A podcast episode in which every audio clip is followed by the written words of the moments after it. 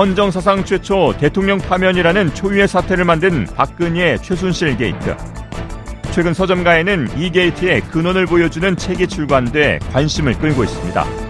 최태민 씨의 의붓 손자이자 최순실 씨의 의붓 조카인 조용래 씨가 쓴 또 하나의 가족입니다. 저자는 이 책에서 박 전 대통령과 최태민 일가의 미스터리한 관계를 비롯해 아버지 조순제 씨가 녹취록을 남긴 배경 등에 대해 이야기하고 있는데요. 또 하나의 가족 저자 조용래 씨를 모시고 사상 최악의 국정농단 사태가 왜 일어날 수밖에 없었는지 그의 가족사를 통해 자세히 짚어보겠습니다.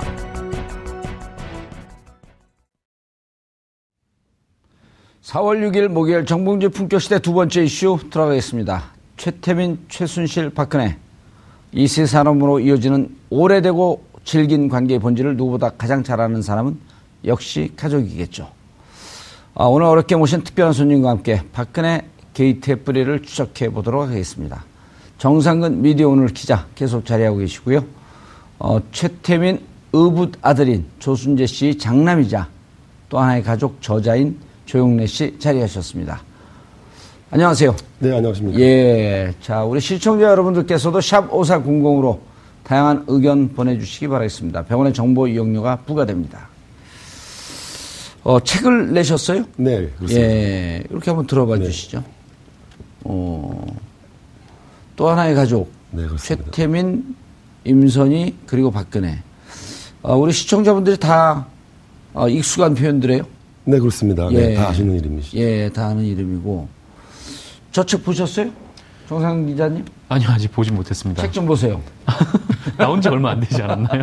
한, 한 20일 됐습니다. 네. 오, 그러면 20일이면 바로 사보셔야죠. 네. 끝나고 바로 구입해서 사보도록 네. 하겠습니다. 제가 하나 사드릴까요? 아, 아니요. 김연아법에 걸릴까봐. 김영란법이요? 아, 책이 얼마예요? 어, 만원 조금 넘는 것 같아요. 안 걸리는데, 그럼? 네, 안 걸리네요. 네. 자, 책이, 그, 책을 낸, 어, 예를 들어, 이제 우리가 뭐 의붓아들 손자 뭐 이렇게 얘기했는데 네네. 일단 조용래 씨가 어떤 분인지 우리 시청자분들에게 좀 소개 아, 좀 해주시고. 그, 조순재 녹취록을 남기신 조순재 씨의 장난이고요. 예, 조순재 씨는 또 누구죠? 어, 최태민 씨의 의붓 아들이고, 예. 어, 최태민 씨의 다섯 번째 부인으로 알려지신 임선희 할머니의 예, 이제 할머니의 아들이세요. 예, 그러니까 임선희 할머니께서 할머니께서 예. 아버님 조순재를 다른 데서 낳고 이렇게 그러니까 저희 할아버지께서 돌아가신 이후에 예. 어, 재가를 가시죠. 재가를 했는데 그 재가한 당사자가 최태민, 최태민 씨. 네, 네, 그렇습니다. 아하. 그러면 최태민 씨 입장에서는 임순 씨가 데리고 온 아들인데 네네. 그 아들 조순재 씨에 대해서 좀 애정이 있었나요? 어, 어렸을 제가 어렸을 때 이제 최태민 할아버지에 대한 기억은 뭐 아주 어렸을 때 예. 저를 꽤 귀여워 주셨던 것 같아요. 예. 네, 그리고 아버지에 대해서는 아버지에 대해서는 뭐, 뭐 아들로서의 애정이라기보다는 예. 어, 필요한 인적 자원 중에 좀 중요한 어, 관계 정도. 음. 그러니까 그 최순실 씨나 그 최태민 씨의 딸들이 어렸을 때 어, 그 시절에 이제 75년도를 중심으로 시작하는 그 어, 일에 예. 저희 아버지가 이제 일을 하시게 될 수 있는 나이가 30대가 넘어가셨기 때문에 예. 재혼한 거 그러니까 최태민 임순 씨가 그 게, 결혼한 건 몇 년도예요? 어 그거는 75년 이전인가요? 최태민 씨와 임선희 씨의 결혼 예. 어, 50년 아, 6.25 전쟁 무렵이라고 보셔야 될 거예요. 아, 꽤 오래 네, 전이네요, 그러면은. 네. 오. 그럼 75년도에 최태민 씨와 박근혜 씨가 관계를 막 가질 무렵에 네네. 아버님 조순재 씨는 꽤 장성한 아들이었네요. 그러니까 그러면은 할머니가 없이 아버지는 혼자 잘하셨고요.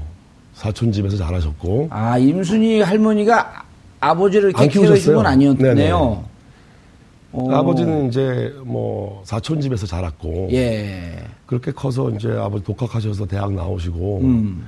어, 장성하신 이후에 다시 엄마를 만나게 되죠. 장성한 이후에 네, 성장 과정에서 엄마를 네, 못 네. 만났고 네. 어허 장성한 이후에 엄마를 다시 만났고 네, 그 연도는 언제쯤인지 정확히 기억은 잘 안 나시고 65년도 무렵으로 알아요. 어머니 아버지가 결혼하실 무렵 아하. 그 직전 정도 예. 64년 뭐 65년 그때 음. 쯤에 이제 만나시게 돼요. 만나고 그때부터 이제 임순희 그러니까 할머니 그러니까 네. 조순재 씨의 어, 어머니하고 같이 생활을 하시는 그런 관계가 됐나요? 어떻게 됐나요? 뭐 처음부터 같이 살았는지는 모르겠는데 예. 그 아버지 저희 어머니가 결혼하신 이후에 이제 아버지가 살던 집과 할머니가 살던 집이 가까웠어요. 아. 그러니까 같이 산 건 아니고. 예, 가깝게. 늘 주변에서 이렇게 가까이 살았죠. 예. 그리고 이제 그 기억, 나중에 이제 녹취록 보면서 나중에 역사를 다시 추적해 본 거 아니에요? 우리 조영, 네, 조영 선생 입장에서는. 네.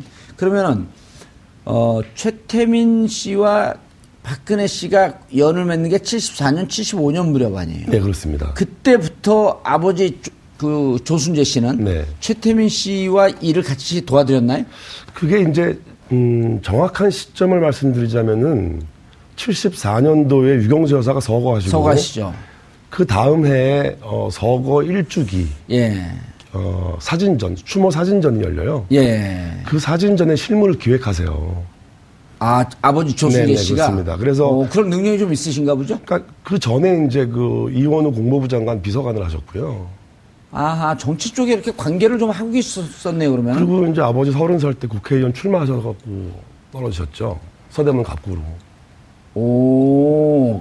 그리고 이제 그 전에는 그러면 그 관광 김, 관광 김상현 의원이 있는 그쪽 지역 어딘데요, 거기가? 그 당시에는 김재광 씨가 김재광 됐죠. 씨. 네. 아하. 어, 그럼 아버님 조순재 씨께서 꽤 이렇게 사회 활동에 적극적이시고 예, 정치권의 예, 관계 가까이 계셨었고 네네. 직접 서른 살 때 국회의원 출마까지 하셨었고. 네네. 그럼 꽤 이렇게 기획력이나 활동성이 뛰어났던 분이시네요. 그러니까 이제 그런 면 때문에 저희 할머니의 적극적인 개입 요구에 의해서 아하. 아버지가 이제 그 추모 사진전을 처음 기획을 하세요. 아, 80, 75년도에. 네, 그렇습니다. 네. 그래서 그 사진을 구하러 이제 외신들 보도 사진을 구하러 이제 미국도 가시고 오. 사진을 많이 모으셔가지고 성황리에 잘 치러요. 예. 그거에 대한 평가가 좋았기 때문에 그 이후에 본격적으로 구국 선교단부터 시작하는 그 최태민 박근혜 사업에 예. 어, 시작부터 동참하시게 되는 거죠. 음. 정 기자님. 네. 저는 이 옛날 얘기하면 이제 제가 머리가 좀 안 좋았고 기억을 자꾸만 해야 되니까 네. 잘 저런 걸 머릿속에 잘 안 넣어놓거든요. 네. 근데 저 스토리를 알고 계셨었나요? 어, 뭐 저도 이렇게 비슷한 유형이긴 한데. 예. 네, 근데 되게 그 2016년에 최순실 국정농단 개입 이후에 되게 그, 그 가족사가 굉장히 좀 유명해지면서 예. 또 알려지지 않았던 사실들도 조금씩 알려지고 막 그랬었죠. 음. 처음에는 뭐 유교사 사후에 그 이후로 이제 최태민이 박근혜 씨에게 접근했다 뭐 그런 얘기도 있었는데 예. 또그 이전에 또 박정희 전 대통령과 원래 최태민이 알던 사이였다 뭐 음. 이런 얘기도 들었고 근데 이게 파편화된 기억들이 워낙 그렇죠. 많아가지고 이게 워낙 뭔가 복잡하니까 네 어떤 실체적인 진실을 파고 들어가기가 좀 쉽지 않더라고요. 예 지금 이 얘기는 어떤가요? 그 월, 예. 실체적인 진실에는 어차피 100% 접근이 안 되고요. 예. 어, 사람들이 기억과 뇌리에 남아 있는 단편들을 모아서 음. 가장 진실에 근접한 걸 남기자. 예. 그 이유는 어, 역사에 100% 진실이 남지는 않지만 음. 어, 되게 오욕스럽고 부끄러운 과거라고 해서 역사에서 되게 어, 배제시키는데 그런 것들을 남겨놓는 게 후대엔 더 의미가 있지 않냐. 예. 그래서 어, 부끄러운 가족사라고 해도 예. 어, 역사에는 좀 진실이 남았으면 좋겠다라는 음. 신념이 있었어요. 자, 그럼 75년도에 사진전을 기억하고 네. 그때부터 음. 아버지 조순재 씨께서 네네. 최태민 할아버지의 일을 도운 거 아니에요? 75년도에 구국 선교단이 발족을 해요. 구국 선교단이요. 네. 예, 그 각각 동영상 나오는 네네네. 그 구국 선교단. 그 선교단. 지금 그림이 나오네요. 예. 구국 선교단 초기에 어, 홍보실장을 맡으셔요. 구국 선교단에. 네. 그래서 실무를 맡으시고. 핵심 역할을 하셨네요, 그러면은? 그렇죠. 그렇게 음. 봐야 되고, 이제 구, 어, 77년 무렵에 이제 새마음 봉사단이 또 확대되고 조직들이 예. 늘어날 때. 자, 저 구국 선교단의 총재는 누구였었나요? 그 당시에는 최태민 씨였고요. 최태민 씨였고. 박근혜 씨는, 어, 명예 총재요. 명예 총재, 예. 그게 이제 77년도 그 친국, 소위 말하는 친국. 예. 이 있은 이후에 친국이라 하면 박, 문제가 박정희, 되고 자꾸만 제보가 들어오니까 박정희 전 대통령이 최태민 씨를 직접 조사한 거죠. 네, 그렇습니다. 음. 네. 그 이후에 상황이 조금 바뀌어요. 예. 어, 박근혜 씨가 전면에 등장해서 총재를 맡으시고 아하. 최태민 씨가 명예 총재로 물러나는 재단이 새로 만들어지는데 그게 이제 새마음 봉사단. 아. 그때는 사무처장. 선교단에서 90, 77년 새마음 봉사단으로 네네. 넘어가고 네. 어, 최태민 씨는 뒤로 물러나면서 박근혜 전 대통령이 총재가 되는. 네, 그렇습니다. 음. 그, 그때는 이제 사무처장을 하세요. 사무처장. 네. 어, 요직만 이렇게 쭉 간, 그럼 실제 업무를 다 했다고 봐도 되네요? 저는 그렇게 보고 있죠. 네. 뭐 부인하기는 어려워요. 예. 그러면은 그렇게 관계가 있다가 그 다음에 어떻게 되나요? 어, 그 다음 이제 그 다음 스테이지가 어, 박정희 대통령 서거. 서거라는 사건이 역사의 흐름을 바꾸죠. 사건의 얘기를 들어보면 그때 이후로 돈이 어마어마하게 들어오면서 이게 뭐그 사이가 안 좋아졌다 이렇게 가족 관계가 돈에 의해서 형성되기도 하고 음. 어, 가족 관계가 돈에 의해서 해체되기도 하고 그렇죠. 권력도 마찬가지입니다만 예. 그렇게 해서 어, 저희 조씨 집안과 최씨 집안이 가족 관계로 형성돼 있었고 음. 또그 돈의 역할 그 작용에 의해서 가족 관계가 해체되는 과정. 음. 그게 이제 뭐 일반 가정에서도 예. 형제 간에 뭐 상속 문제가 나오면 그렇죠. 그 가족이 해체되잖아요. 예, 형제 중에 또 누가 하나가 벼락 안에 그 벼락 부자 돼갖고 대박이 터지면 또 가족이 해체되는 경우가 행복이 있고. 더 집안이 행복해지는 게 아니라 예. 그 돈과 권력이 개입되면 음. 가족 관계가 이렇게 해체 수준을 밟는 것들. 예. 근데 그 이전에 그런 관계에 의해서 가족 관계가 형성되기도 하는 것. 음. 다시 말하면 최태민 씨 일가와 박근혜 씨가 가족 같은 관계가 되는 것. 아하. 이런 게 이제 가족 관계로 이 현상을 한번 어, 키워드를 잡아본 거죠. 예. 네. 그럼 그 이후에 그 79년도 박정희 대통령 서거 이후의 과정을 좀 설명을 해 주시죠. 대통령 서거 이후에 이제 그 소위 말하는 통치 자금에 예. 대한 문제가 어뭐 아버지가 쓰신 그 남기신 녹취록을 좀 예민하게 보시는 독자라면 예. 그러니까 텍스트에 민감하신 분들이라면 그 내용에서 충분히 많은 걸 알 수 있어요. 어허. 근데 이제 구체적이고 명확한 언어를 쓰지 않고 예. 좀 추상적인 단어를 사용하셨던 이유는 제가 조금 짐작을 하죠. 예. 어, 너무 명확하게 얘기할 수 없었던 부분들은 있어요. 음, 위험한 요소들이 있었나요? 뭐 오해의 소지 좀더 아. 확대될 소지도 있었고 아버지가 스스로 좀 뭐 두려웠던 부분도 있었을 음. 거고 그래서 진정서와 녹취록을 보면 예. 전체 흐름은 사실 책을 다 읽지 않아도 음. 그것만 가지고도 어, 텍스트에 민감하신 분들은 다 파악하실 수 있을 것 같아요. 음. 어떤 내용이죠? 사실은 저도 그걸 기반으로 재구성을 했기 때문에 예. 근데 이제 어, 기반적인 내용은 그래요. 뭐 어, 음, 박근혜 대통령이 인간적으로 가진 문제점, 뭐 거짓말에 대한 어떤 음, 인간적으로 할 수 없는 거짓말. 음. 그러니까 거짓말에도 종류는 있고 예. 어, 차별은 있는 누구나 거짓말은 하니까요. 그렇죠. 근데 불가피하게 할 수밖에 없는 거짓말이 그런데 있고. 이제 어, 선의로 가장할 수 없는 거짓말.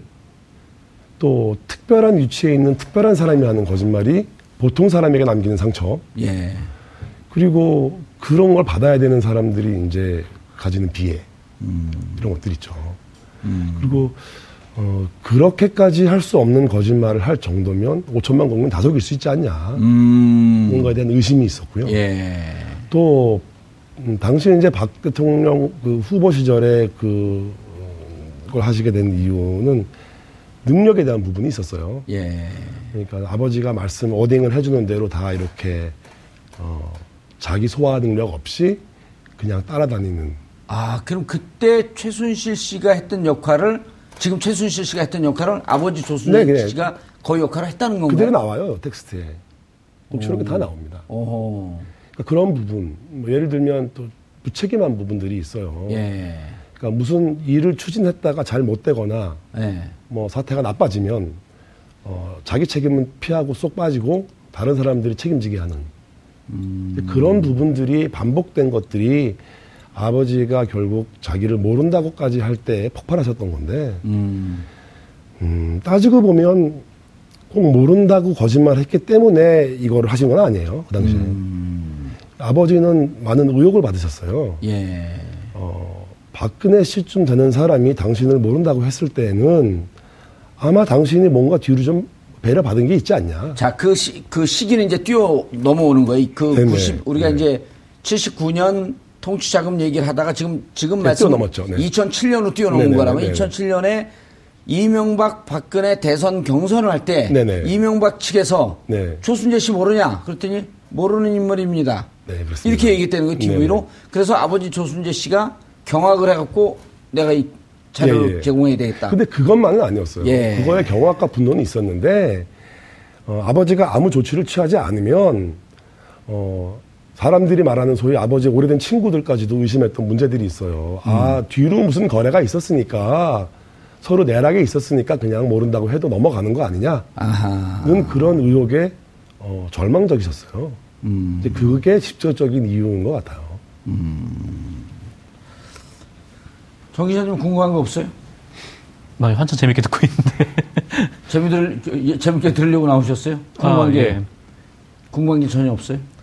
통치자금 안 궁금해요? 아, 2천억, 3천억 기록이 나오는데 그 네. 기록은 저는, 야, 그때 당시 2천억, 3천억이면.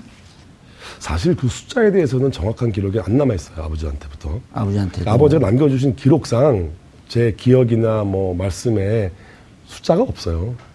막대하다. 막대하다. 크다는 정도의 말씀이 있으셨어요. 아. 근데 궁금한 게 70년대 후 중후반에 박근혜 대통령과의 관계를 최태민 목사가, 최태민 씨가 형성을 하고 있었단 말이에요. 그럼 그때도 돈을 마음껏 주무를 수 있는 관계가 아니었었나요? 어, 70년대에 그 이제 소위 말하는 그 관단 단체 같은 예. 단체들을 운영할 때는 구국봉사단, 한마음봉사단 뭐 많은 기업들이 후원을 하죠. 예. 그러니까 좋은 마음으로도 하고요. 음. 뭐 권력에 들어 들어둔 뭐 보험도 되고. 그때 뭐 권력이 하늘을 나는 진짜 하늘을 섰던 권력이었으니까. 뭐 왕조 시대 권력이니까 예. 지금 시대랑 비교가 안 되겠죠. 그러니까 음. 다 좋은 뜻으로 동참도 했고 또 그럴 만한 명분도 충분히 있는 일이었고. 예. 그러니까 그때도 이미 돈이 불편하거나 없어서 못하는 일은 없었어요. 예. 자, 그리고 그때 돈이 있다가 이제 79년대 박정희 대통령이 서고되면서 그 많은 통치 자금이 예. 어디로 흘러들어간 거로 판단이 되세요? 이제 그게 최태민 씨에게 이전되는 과정에 아버지가 하신 말씀으로는 두 가지가 있어요. 예. 한 가지는 어, 직접 개입했다라는 부분. 음. 그러니까 직접 개입이라는 단어와 내 손으로 그랬다라는 두 가지가 있어요. 무슨 말이죠? 직접 개입했다는 최태민 씨가 직접 개입 아버지가 아버지가 그 돈이 최태민 씨에게 넘어가는 과정에 직접 개입했다라는 말과 음. 어, 내 손으로 그랬다라는 후회가 돌아가실 무렵에 이제 여러 번 그럼 그 돈을 이전하는 과정을 직접 아버지 조순재 씨께서 다 하셨다는 거 아니에요? 그런데 그게 그 말씀을 추정해 보면 그런데 이제 말씀이 그러세요. 어, 직접 했다와 내 손으로 했다라는 게 정말 내가 들어서 손으로 이렇게 옮겨다 줬는지 예. 아니면 누군가 그렇게 하는 과정에 개입을 해서 음. 뭐, 뭐, 세팅을 좀 했던지 어쨌든 뭐 전체적인 흐름을 알고 계셨을 거 아니에요. 거죠. 네. 그 그리고 직간접적이지만 상당히 주도적인 역할을 했었고. 네 그렇습니다. 그러니까 그 돈이 움직여가는 과정을 누구보다도 정확히 알고 있었고. 그렇습니다. 어 그러고 나다 언제 사이가 틀어졌나요 그러면은 어... 최태민 씨하고 사실은 이제 음, 사후에 음. 박 대통령 사후에 정수장학회를 맡아달라는 요청이 있었어요. 예. 그러니까 저희 할머니는 저희 아버지는 그러니까 어머니의 요청을 거절을 못했어요. 음. 최태민 씨가 좋아서가 아니라 예. 어머니의 요청을 어, 거절할 수 없는 그 입장이 있었어요. 예. 어, 상처받은 그 모, 아버지의 그 상처받은 모성에 대한 부분도 있고, 음. 네, 아픈 기억도 있고. 예. 그래서 이제 정수장학회를 맡아달라는 요청을 아버지가 극구 사양을 하세요. 어. 그러면서 이제 그 시절이 50이 되잖아요. 예.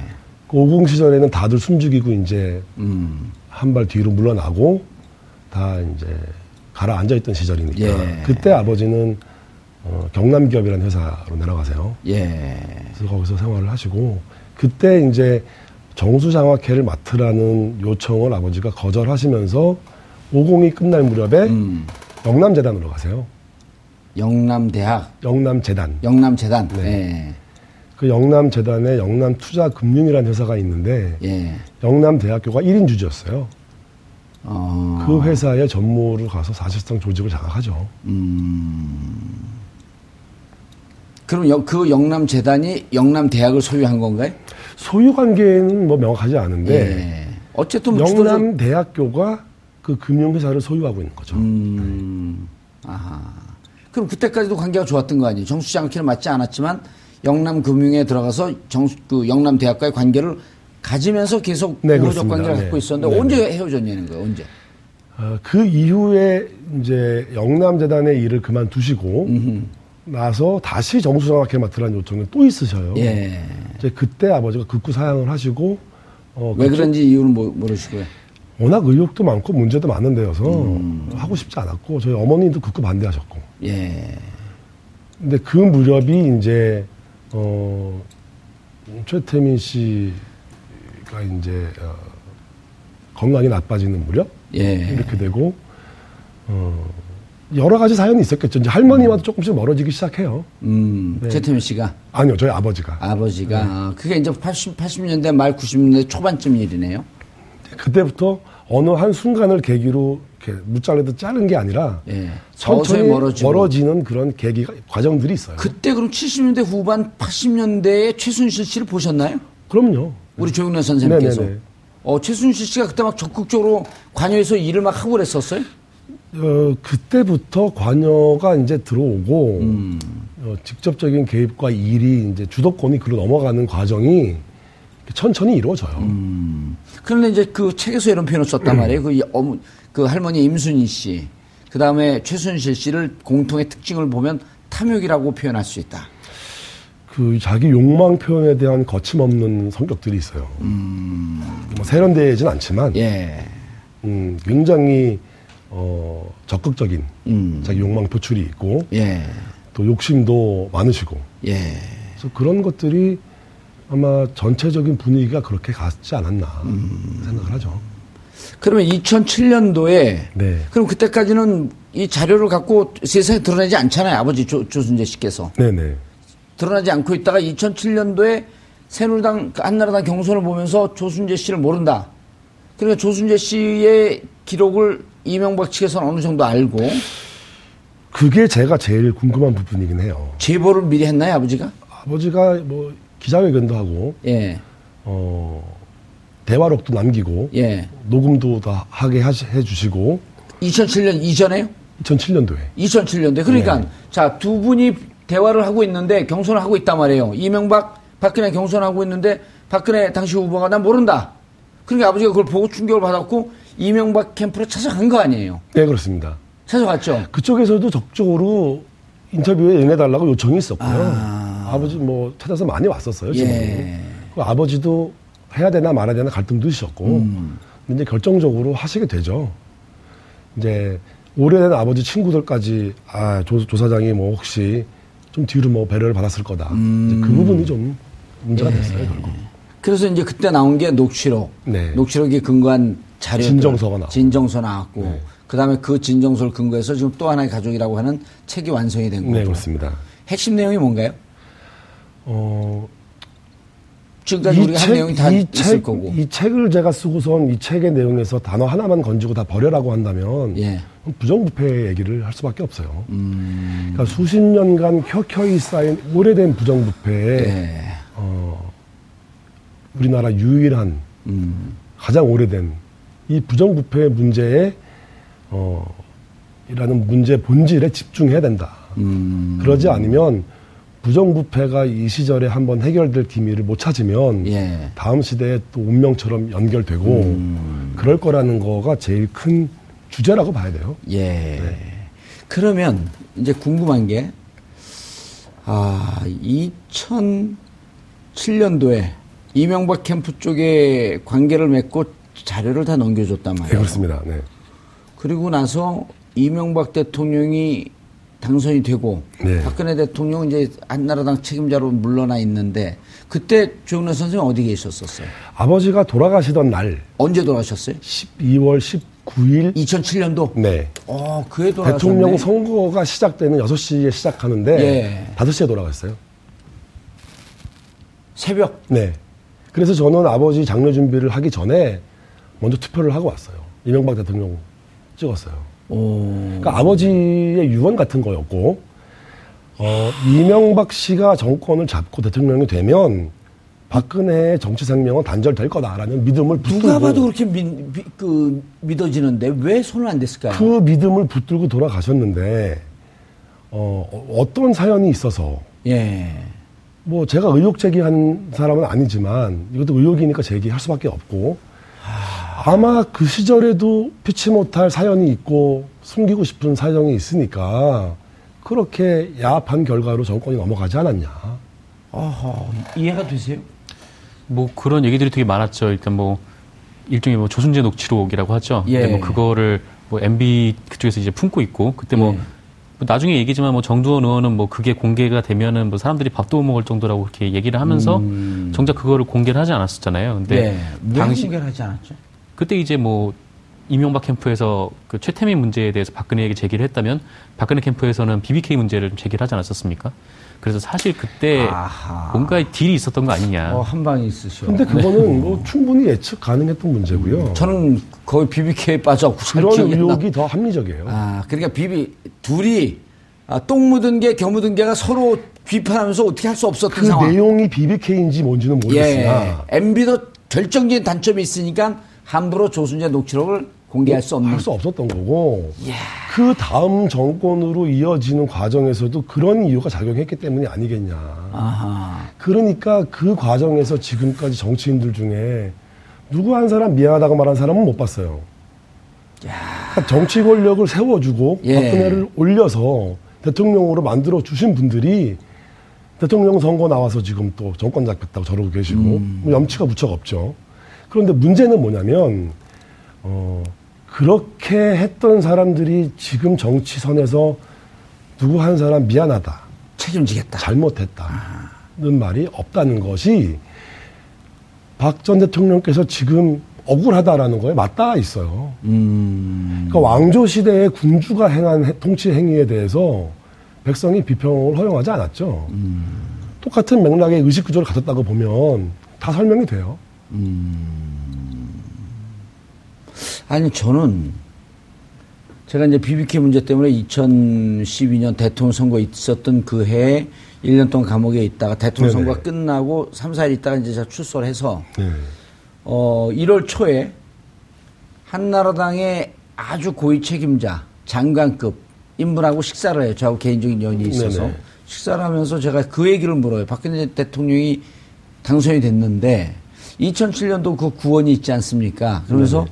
이명박 4대강, 자원외교, 방위산업 이 등등의 문제, 그 다음 BBK 문제까지 손을 대겠죠? 언제 이명박 조사를 하고 이명박한테 칼을 낼까요? 그랬더니 그분이 이런 얘기를 해요.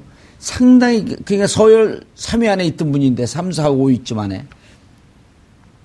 그분이 이런 얘기를 해요. 손 못 댑니다. 왜요? 그러니까 박근혜는 이명박 손 못 댑니다. 그래서 왜요? 그랬더니 아, 자기는 문제 없나요? 그러니까 그게 정치적 이해, 예. 정치공학적 계산값.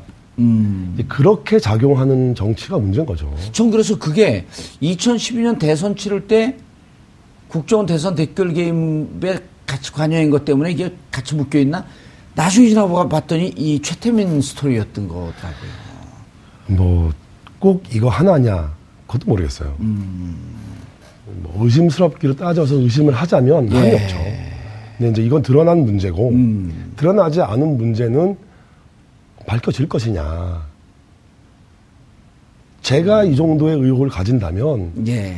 뭐이 방송을 보는 시청자는 더 의혹이 크지 않을까요? 그렇죠. 이렇게 이미 40년 전부터 밝혀질 듯 밝혀질 듯 하면서 덮이고 덮이고 덮이고 여기까지 왔는데 네, 그렇습니다. 지금 심정은 어떠세요? 이제 탄핵 탄핵 예측도 못 하셨잖아요. 탄핵 예측 못 했어요. 어, 감옥 갈 것도 예측 못 하셨잖아요. 못 했어요. 마르고 닳도록 대통령하고 정권 계속 갈 줄 알았잖아요. 어, 어느 수준에서 봉합될 줄 알았어요. 넘어갈 줄 알았어요. 아. 그런데 이제는 이, 예기치 않은 상황이 터진 거예요. 그렇죠. 그런데 이제 예, 여기서 중요, 중요한 점은 이거예요. 예. 탄핵이 열 번 된다고 하고, 음. 뭐, 대통령이 뭐 구속을 열명이 돼도 부정부패 문제가 해결되냐? 해결할 수 있냐? 그러니까 배가 고프면 밥을 먹어야 되고 예. 배가 부르게 밥을 먹으면 살이 안 빠지는데 뭐 다이어트 책 뭐 100권 본다고 해서 음. 살 빠지냐는 거죠. 음. 그러니까 부정부패를 안 하려면 돈을 안 주고 안 받아야 되는데 예. 그 의지가 없다면 음. 탄핵 사태와 무관한 거죠. 예.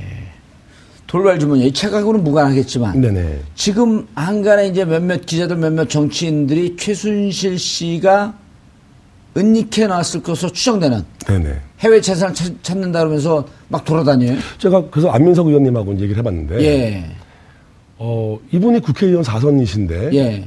뭐 미국 가서 뭐 찾으러 다니시고 예. 독일을 몇 번씩 가시고 예. 우리나라 국회의원 중에 부정부패 뿌리 뽑겠다고 나선 분이 한 분밖에 안 계시나. 음. 어, 더 언론이 치열하게 투쟁해야 되는 부분이 아. 이 부분 아니냐. 예. 그래서 국회와 어, 언론이 예. 부정부패 문제에 좀 집중해 준다면 예. 이게 계기가 돼서 사회가 바뀔 수 있다. 만약에 최순실 씨가 먹, 막대한 재산을 갖고 있다면 그것이 부정하게 축제된 그 돈이라고 보시는 거죠. 당연한 거죠. 그리고 해외 돈이 막대한 돈이 있다고 확신하시는 거예요? 확신은 못 하겠어요. 상당한 뭐 추정은 하지만 음... 제가 본 것도 아닌데 예. 제가 뭐 확신은 못. 책을 쓰면서 어... 아버님 녹취록을 보면서 그 과정에서는 충분한 근거가 돼요. 어... 그럼에도 불구하고 결정적 증거가 없는데 뭐 말을 하면 아니 그러니까 재산은 만약에 있다면 국내에 있습니까 해외에 있습니까? 뭐 다 있지 않겠습니까? 국내에도 있고 네. 해외에도 있고. 그 중에 반만 우리 줬으면 좋겠네. 돈이 많아서 불행했던 제 할머니. 예. 저는 할머니 돌아가시는 것도 몰랐어요. 그러니까 돈이 없었던 할머니라면 아. 손자가 임종을 지키는 평화로운 죽음을 음. 맞았겠는데 음. 돈이 그 돈 때문에 가족은 해체됐다. 그렇죠. 네. 아. 지금 어디 살고 계세요? 어, 서울에 살고 있습니다. 서울에 사업 사업도 서울에 아니요, 저뭐 회사를 요새 사퇴가 퇴사했어요. 퇴사하시고 홍콩에서 근무하다가 예. 어, 증권사 근무하다가 퇴사했습니다. 예. 그래서 좀 더 부정부패와 사회 문제에 대한 책을 음. 좀더 치열하게 한번 써봐야겠다. 아하. 생각으로 다음 거 쓰고 있습니다. 예. 지금 박근혜 대통령 전 대통령이 구속됐단 네. 말이에요. 네. 그리고 지금도 계속 혐의를 부인하는데. 네, 네. 어, 아까 처음 시작할 때 거짓말 얘기를 했어요. 그러니까 본인이 거짓말이라고 인식하지 못하는 거짓말은 사실 양심범이에요. 예. 확신범이죠, 확신범 일종. 양심에 꺼리낌은 없다는 얘기니까. 어허. 어, 이런 면에서 볼 수도 있어요. 맥락이 좀 다르지만, 어, 대통령을 세워드린 집권 여당 출신의 정치인들이 아무도 미안하다 그러지 않고 예. 지금 정치에서 또, 또 선거에 나오잖아요. 예. 차라리 아직까지 박사모 진박으로 남아 계신 정치인들이 더 어, 양심적인 분들이세요. 최소한 기회주의는 아니잖아요. 음. 그러니까 지금 와서 박근혜 대통령을 많은 비난을 했어요. 예. 자기들이 세워놓고도 자기들이 비난을 했어요. 음. 근데 그분들은 초질관이니까 음. 어떤 면에서는 뭐 그런 면도. 음. 정 기자님 궁금한 거 없어요? 궁금한 게 뭔가 있을 것 같아. 벼랑안에. 사실 이게 뭐 개인적인 궁금함이긴 함이긴 한데 아직 네. 뭐 지금 뭐, 뭐 공개된 녹취록에 대한 부분들은 있는 거잖아요. 네네. 근데 뭐 사실 그때 뭐 언론인 두 분과 인터뷰를 했다는데 그때 녹취를 끄고 나서 했던 얘기들이 훨씬 더 그 듣는 사람들에게 충격적이었다 뭐 이런 얘기들이 있었는데. 근데 그게 사실은 음, 어, 정돈 의원님하고도 이제 전 의원님하고도 얘기를 해봤는데 음. 어, 부인하세요. 그러니까 녹취를 끄고 한 녹취가 따로 있지는 않다라고 하셨고. 아 정돈 의원도 녹취를 하신 분인가요? 아니요. 언론인 두 분이 하셨어요. 음. 그 중에 한 분은 아버지 친구셨고. 예. 근데 이제 그 친구분도 뭐 물론 뭐 아버지를 잘 모른다고 부인을 하셨죠. 음. 그러니까 다 부인당하는 슬픔은 아하. 뭐 아버지는 가지고 계셨어요. 근데 음. 이제 아까 그 기자님께서 질문하신 부분으로 이제 돌아가서 예. 보면 어 조금 음, 더 많이 슬픈 거죠. 음. 네. 임선희 씨, 즉 할머니가 국정농단의 몸통이다 이런 표현도 쓰셨단 말이에요. 네, 그렇습니다. 어떤 의미죠? 할머니 임선희가 안 계셨더라면 예. 최씨 일가가 가족으로 구성되거나 유지되지 않았을 거예요. 그러니까 가족으로서의 결속력, 카리스마, 음. 뭐 장악력, 예. 뭐 추진력 이런 것들로 해서 할머니 임선희가 중심이 돼서 집안이 유지가 돼요. 어. 최씨 일가가. 그것을 아까 이제 탐욕이라고 하는 표현으로 또 썼었고. 네네네. 음. 지금 박근혜 대통령은 어떻게 해야 됩니까? 어, 최소한 국민에게 미안함을 좀 아셔야 되죠. 이게, 어, 너무 염치가 없으세요. 못 알지 않을까 미안함을 한마디 해줘야 되는데, 네. 그 염치라는 거에 그 치자가 제가 저번에 다 말씀드렸는데 음. 그 한자로 귀자에 마음 심자를 붙여서 쓰거든요. 음. 그러니까 귀에 들리는 소리가 마음에 닿지 않으시는 거예요. 아하. 그러니까 염치가 있을 수가 없어요. 그 염치가 없으면 처벌을 받아야 되나요? 처벌의 문제가 아니고 음. 뭐 역사 기록에 음. 잘 남겨 놓으면 예. 어, 뭐 이제 뭐 영화 드라마도 나올 거고 음. 역사가 이거를 충분히 판단할 수 있는 자료를 남겨 놓는 것. 예. 최대한 진실에 가까운 것을 남기는 것. 음. 그게 우리가 해야 될 일이죠. 음. 그래서 우리 조영래 선생님은 또 하나의 가족이라고 하는 책을 통해서 역사의 기록으로 남기겠다. 네, 그렇습니다. 예. 알겠습니다. 어, 최태민, 어, 그리고 박근혜 대통령의 어, 전체 어, 농단 사태의 원초가 되었던 그 역사의 기록을 남기신 또 하나의 가족 어, 기록한 조영래 선생님 어, 모시고 말씀 나눠봤습니다. 박근혜 전 대통령에 대한 검찰의 조사가 시작됐고 김기춘, 조윤선에 대한 재판이 시작됐습니다. 모두 부인으로 일관하는 전략을 세운 것으로 보입니다. 국회 탄핵 소추안 가결, 헌재의 파면 결정, 그리고 법원의 구속영장 발부.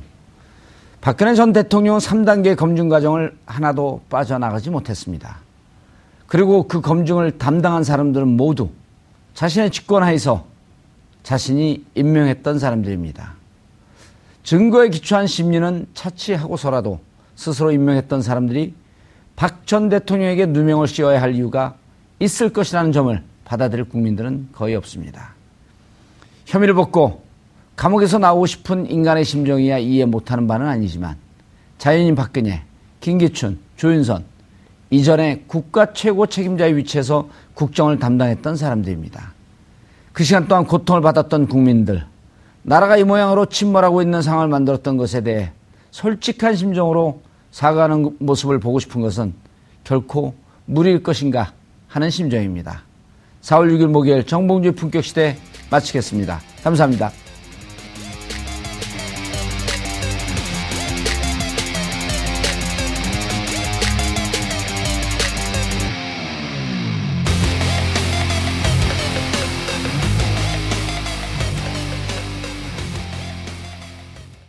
오늘 방송 좋았나요?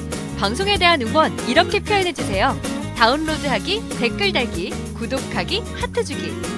더 좋은 방송을 위해 응원해주세요. 다운로드하기, 댓글 달기, 구독하기, 하트 주기. 기억하셨죠?